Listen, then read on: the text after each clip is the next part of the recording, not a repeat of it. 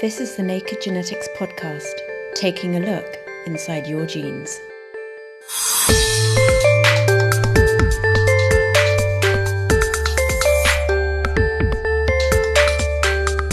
This month, we're finding out how genetic advances are shaping the future of healthcare at the Genetics Society Autumn meeting. It's clear with our ability to, to sequence DNA at scale, the human genome is becoming an, an important part of how we think about healthcare and medicine.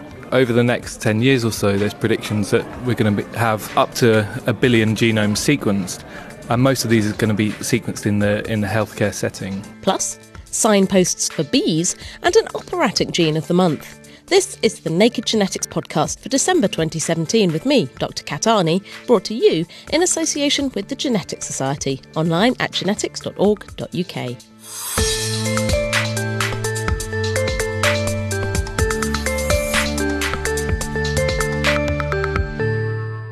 This month, I've been off on an amazing holiday to Africa, tracking wild gorillas, climbing an alarmingly active volcano, and picking up a delightful selection of enteric pathogens along the way.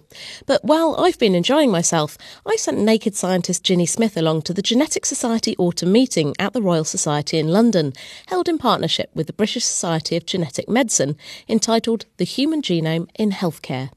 She recorded a bumper bunch of interviews for you, revealing how advances in gene sequencing and editing are shaping the future of medical diagnosis and treatment. First up, she spoke to one of the meeting's organisers, Professor Michael Simpson from King's College London and Genomics plc, to find out more about the idea behind the conference and to get a taster of the talks ahead. It's clear with our ability to, to sequence DNA at scale, the human genome is becoming an, an important part of how we think about healthcare and medicine over the next 10 years or so, there's predictions that we're going to have up to a billion genomes sequenced.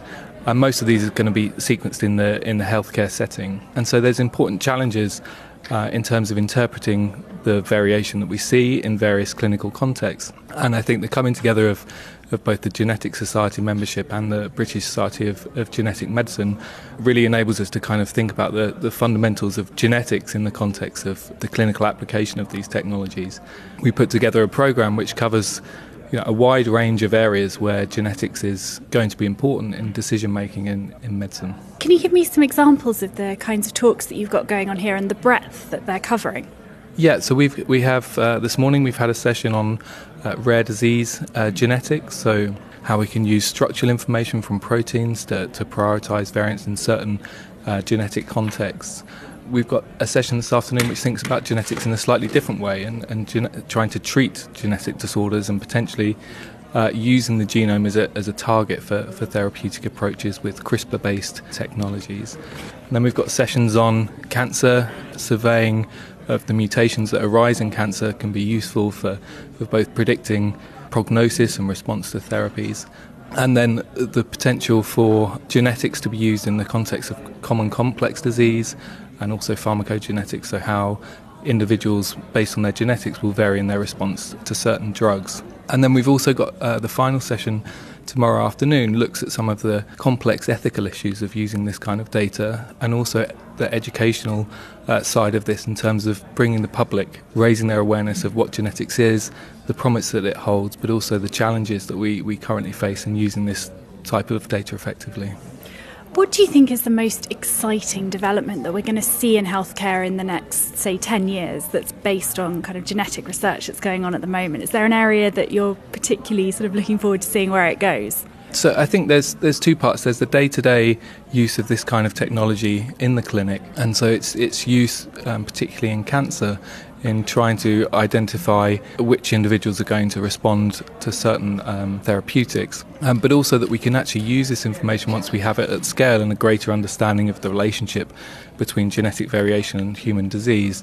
Um, to prioritise targets for new therapeutic development and help decrease the, the risk of, of some of these targets and drug development programs. Michael Simpson speaking to Ginny Smith.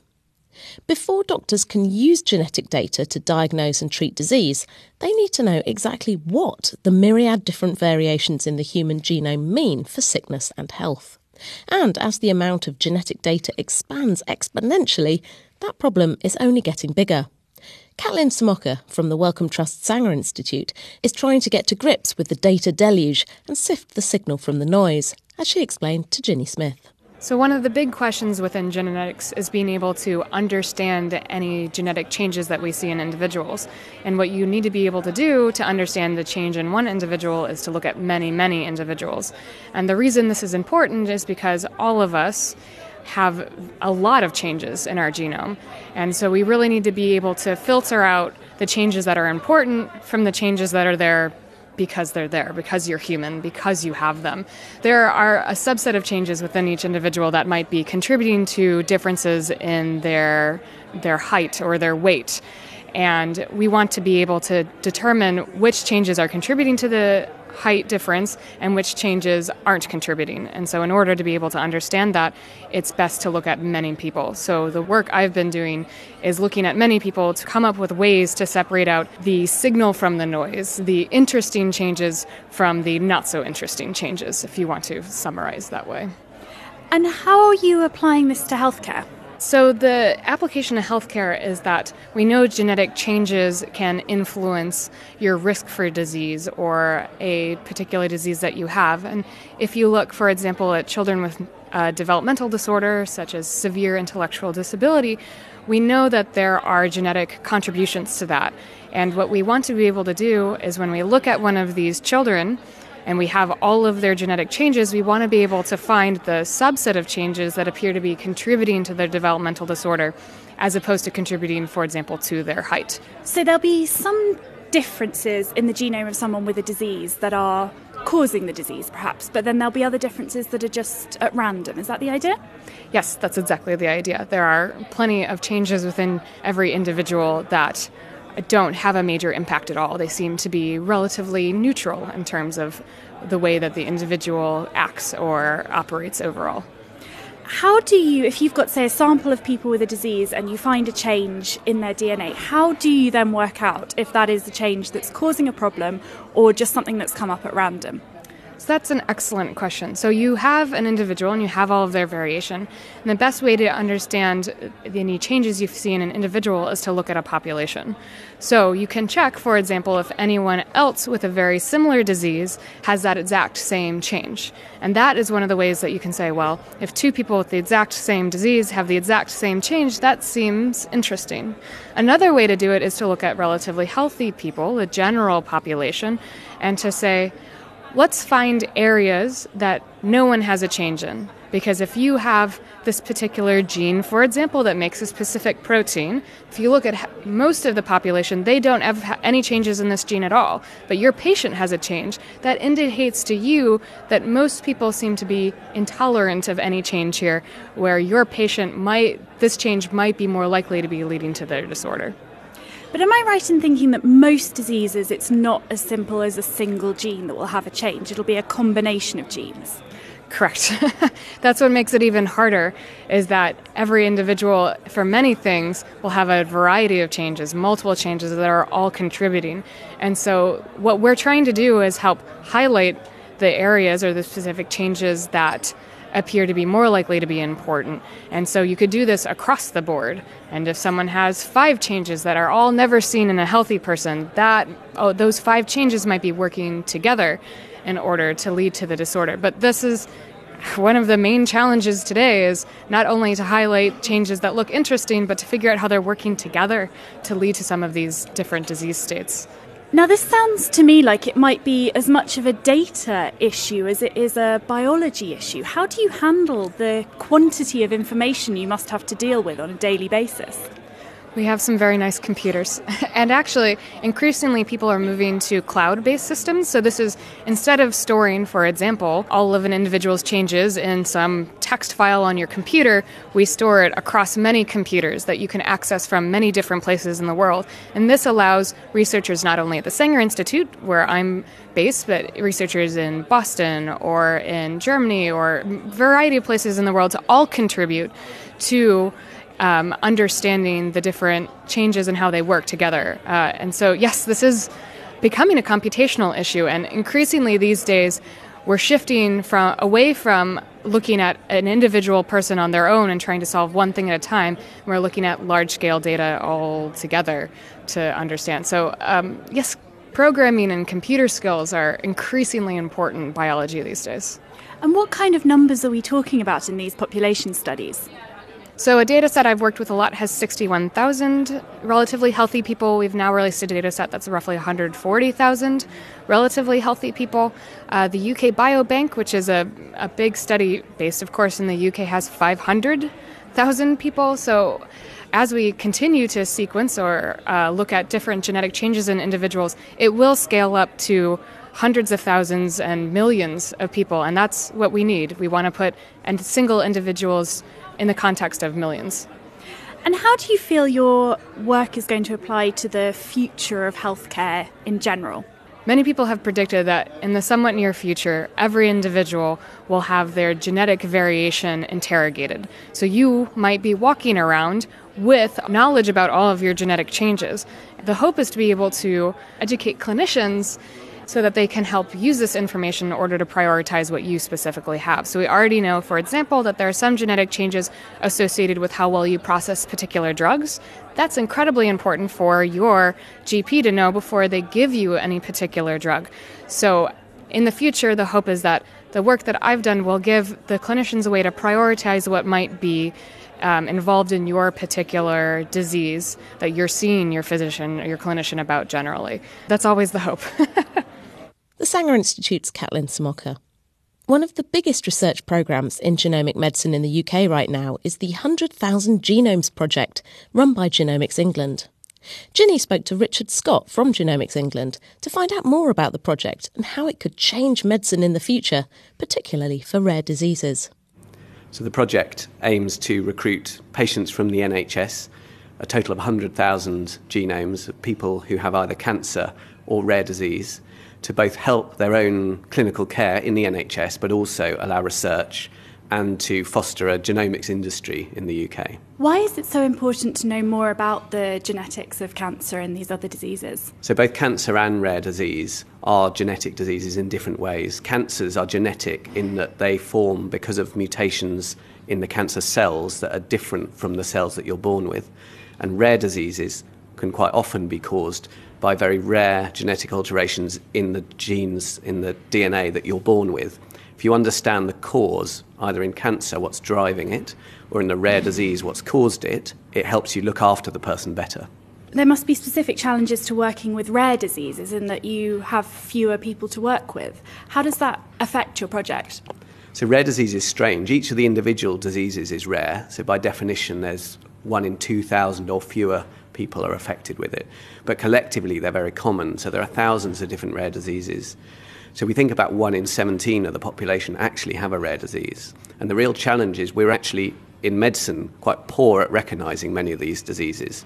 So taking a, a broad diagnostic approach as you can with genome sequencing is really helpful in many of these situations because it helps you to find the cause where using the more traditional approaches is really challenging. It's like finding a needle in a haystack sometimes, and this, these newer technologies really help with that. I guess one in 2,000 is rare for a specific GP to have come across that disease before, but actually, in the terms of the world population, there are quite a lot of people living with each of the diseases.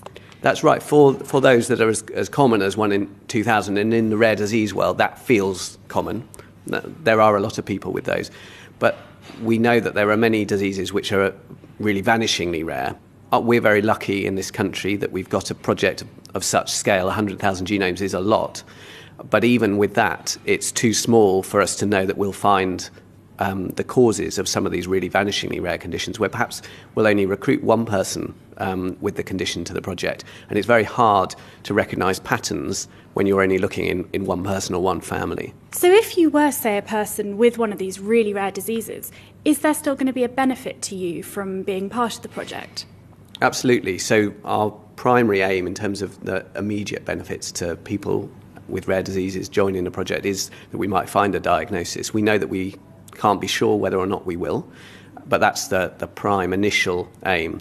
It also means that potentially in the future, if a cause is found or something else recognised in the genome that is um, useful clinically, there's the potential for the people to be recontacted and offered um, the possibility of recruitment to other research to do with their condition that might be helpful to them themselves or to p- other people with their condition in the future. And as well as diagnosis, will there be effects that might change their treatment if they've been part of the project, both for the rare diseases and for their cancer patients? Absolutely. In cancer, particularly, the focus is on changing treatments, whether that's avoiding treatments that you can see from the signature in the cancer wouldn't be effective and but might just have unnecessary side effects or whether it's finding something quite targeted that will be more effective.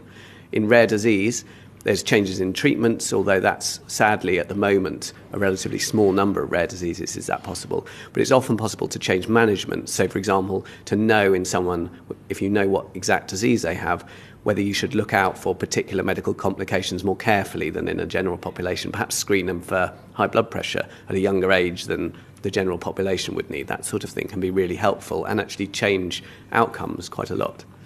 Ginny Smith speaking with Richard Scott from Genomics England.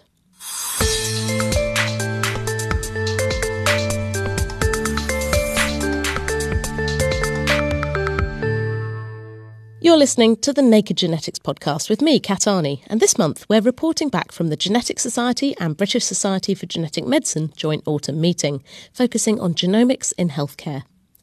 Every year, the Society gives out a number of prizes to leading geneticists who win the opportunity to give a lecture about their work.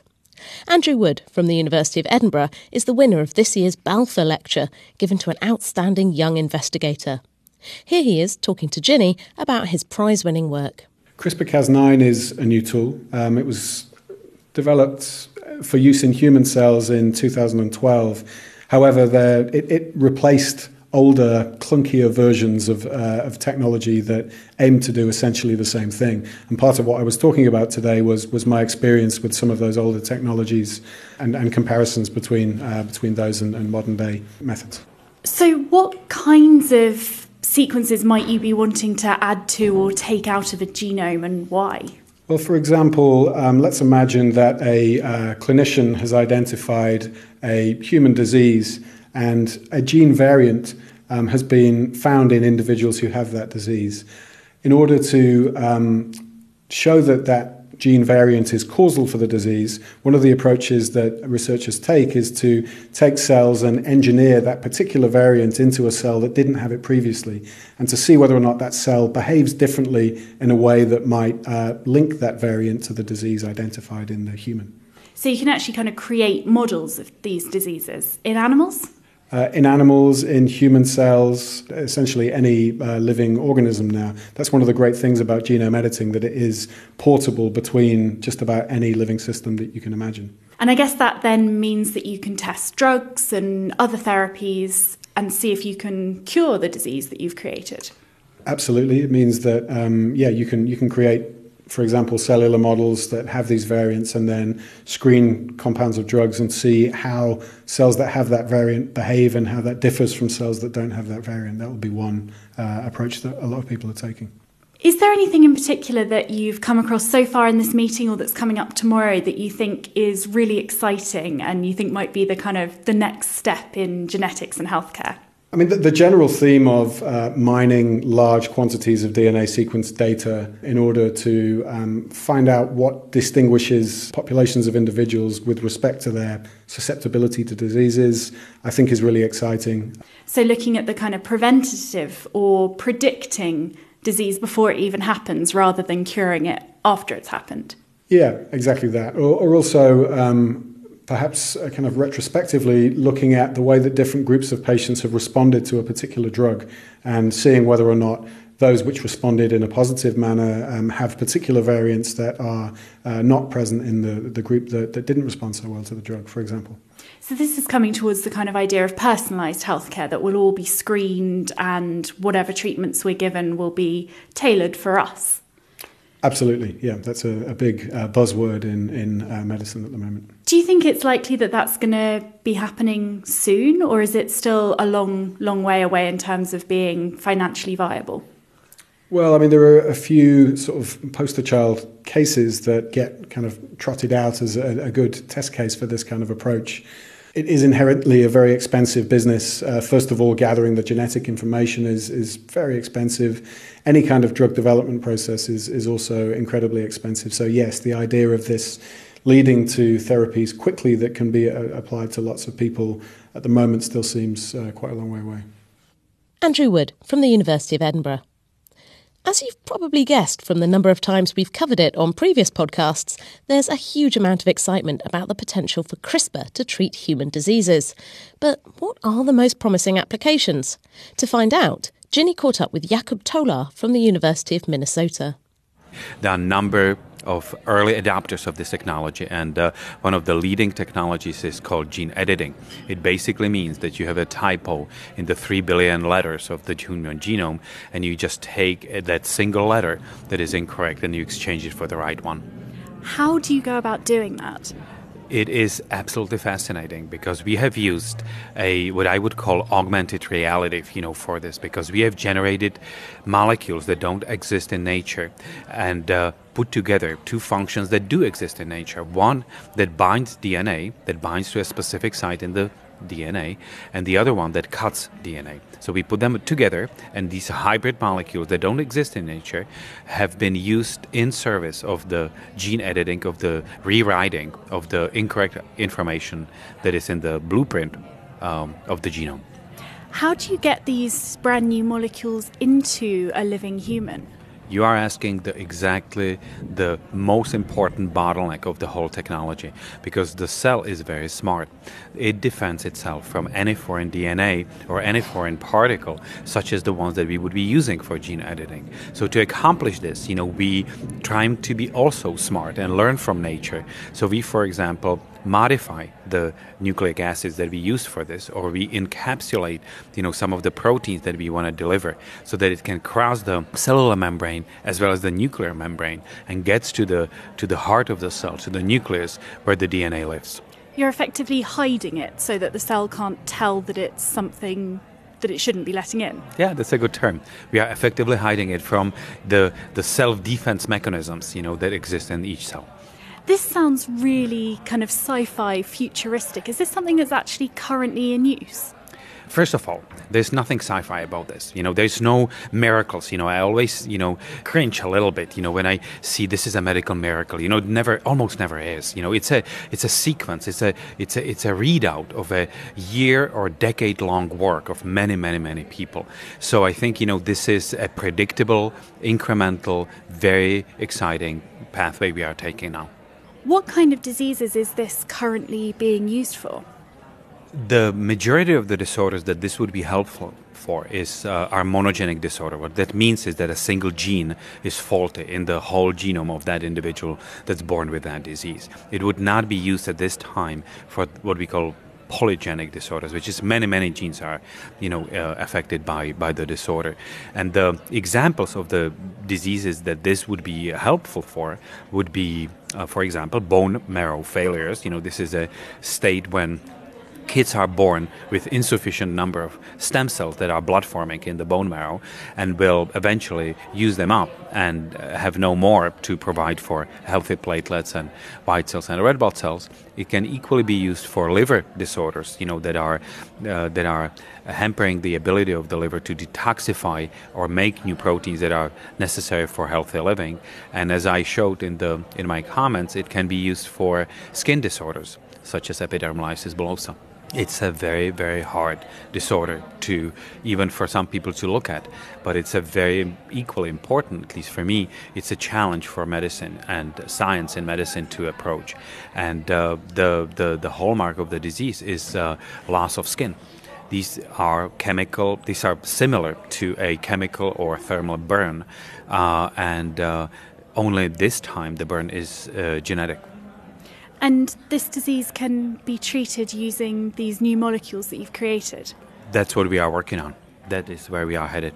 So, how would the process actually work if you were to go in for gene editing treatment? What would it be like as a patient? So, I think that the the incremental safety uh, levels th- that needs to be cleared, I think, are that these cells, skin cells, and perhaps other cells that make uh, these all important skin molecules that don't have to live in skin, called mesenchymal stromal cells, will be corrected outside of the body of that individual, and then her or his own cells will be given back to them.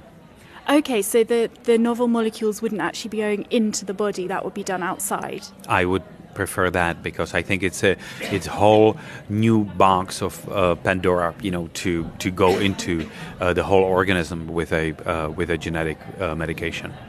Yes, what what could be the risks of this kind of gene editing technology? Is there a danger that it could edit in the wrong place, for example, and cause problems? You are very smart. Yes, you know that is the major concern of ours and everybody else working in the field. That uh, inadvertently, you know, the same mechanism that can lead to uh, clean correction where we desire it can lead to undesired correction, quote unquote correction, mistake introduced somewhere else in the genome that would have clinical consequences. And what kind of effects could that have in theory? The most feared one is uh, cancer. It has uh, happened in the past, you know, with other forms of gene therapy, so people are especially sensitive to this, and rightly so. Uh, another one would be uh, dysregulation of the human immune system. I can see that this can lead to autoimmunity problems as well.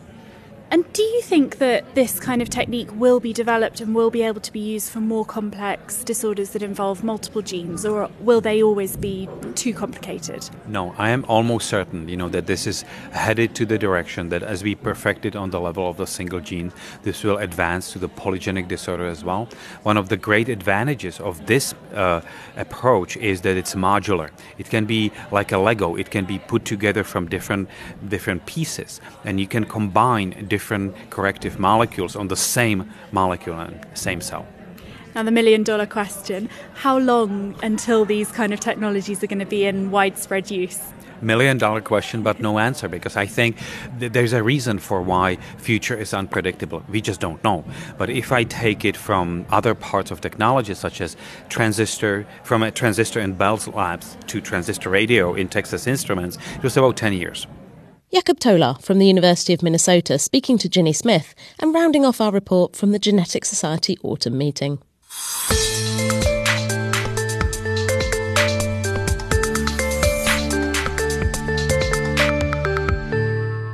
This is the Naked Genetics podcast with me, Kat Arney. Coming up later, our gene of the month is larger than life. But first, Last month, I chatted to Professor Enrico Coen from the John Innes Centre in Norwich about his Genetics Society JBS Haldane Medal Lecture and also his love of snapdragons. This month, Rico has published a new paper in the journal Science, revealing a fascinating genetic mechanism underpinning the evolution of the brightly coloured signposts that bees use to home in on the juicy nectar in the centre of snapdragon flowers.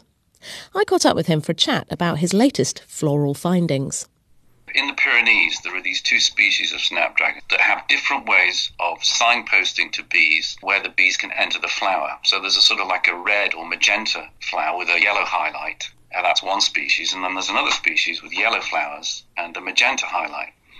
And we were trying to understand how these differences arose. I mean, why does one species have one type of signpost and the other species have another type of signpost? And to do this, we started to analyze some of the genes involved that control these different traits. And the amazing thing was that we found out that one of the genes, the genes that controls the yellow highlight, arose through a sort of sort of very strange um, mirror image duplication. So it sort of created a mirror copy of itself, and through this mirror copy, it generated a specific type of molecule, what's what's called a small RNA, and that's that molecule is what's involved in restricting the yellow pigmentation. So that was a complete surprise. People had found these types of mirror image duplications in the laboratory, and then we know they're also part of the genome. But to discover that they were responsible for this variation in the, that you see out there in, in nature, that was a fantastic surprise, really, and that's what the paper's about, about that discovery. When I think back through my history of genetics, I do remember that the first discovery that small bits of RNA could turn genes off was made in petunias. It was about the, the sort of researchers were trying to make the purple colour in petunias, and then they discovered that they accidentally switched the purple gene off. So, is that sort of a similar process, and is that process widely used in plants? It is a similar process. The petunia story you're talking about was when people were putting genes into petunias and uh, artificially, so they were inserting these genes into these plants, and they discovered this strange phenomenon. And this is exactly the phenomenon that that we've discovered, except that it's not through people uh, changing artificially the genomes, it's happening in nature itself.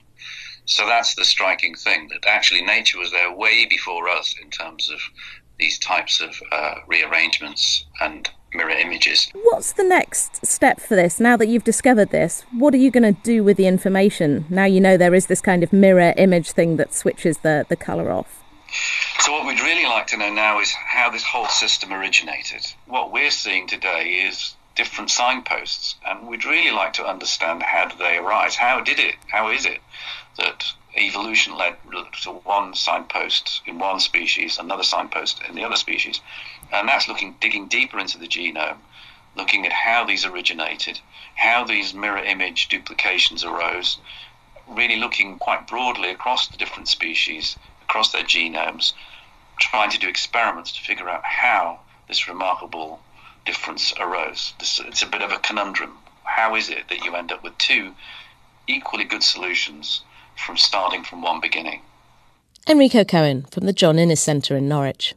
And finally, it's time for our gene of the month. And this month, it's Pavarotti. Named after the famously portly opera singer, this gene was first identified in Drosophila fruit flies in 1998. Fly embryos with a fault in their Pavarotti gene have abnormally large cells in the nervous system because the cells fail to divide properly and just keep on growing. Eventually, the embryos die because they can't form a proper nervous system. Further research has revealed that Pavarotti encodes a type of protein that acts as a tiny molecular motor known as a kinesin. These motors crawl along the biological scaffolding inside cells and help to change a cell's shape and structure, vital steps in the process of cell division as a cell contracts in the middle and splits in two. In mammals, Pavarotti is known by the less dramatic name mitotic kinesin like protein 1, or MKLP1. But rather than being responsible for knocking out a passable version of Nessun Dorma, it is also involved in building healthy nerve cells. That's all for now. I'll be back next month with a trip to the womb, looking at the genetics of development. Until then, if you've got any questions or feedback, just email me at genetics at thenakedscientist.com. You can get in touch through the main Naked Scientist Facebook page or just tweet at Naked Genetics. Every episode of the Naked Genetics podcast is available on iTunes and online at nakedscientist.com slash genetics. The Naked Genetics podcast is brought to you in association with the Genetics Society, online at genetics.org.uk. I'll be back next time for another peek inside your genes.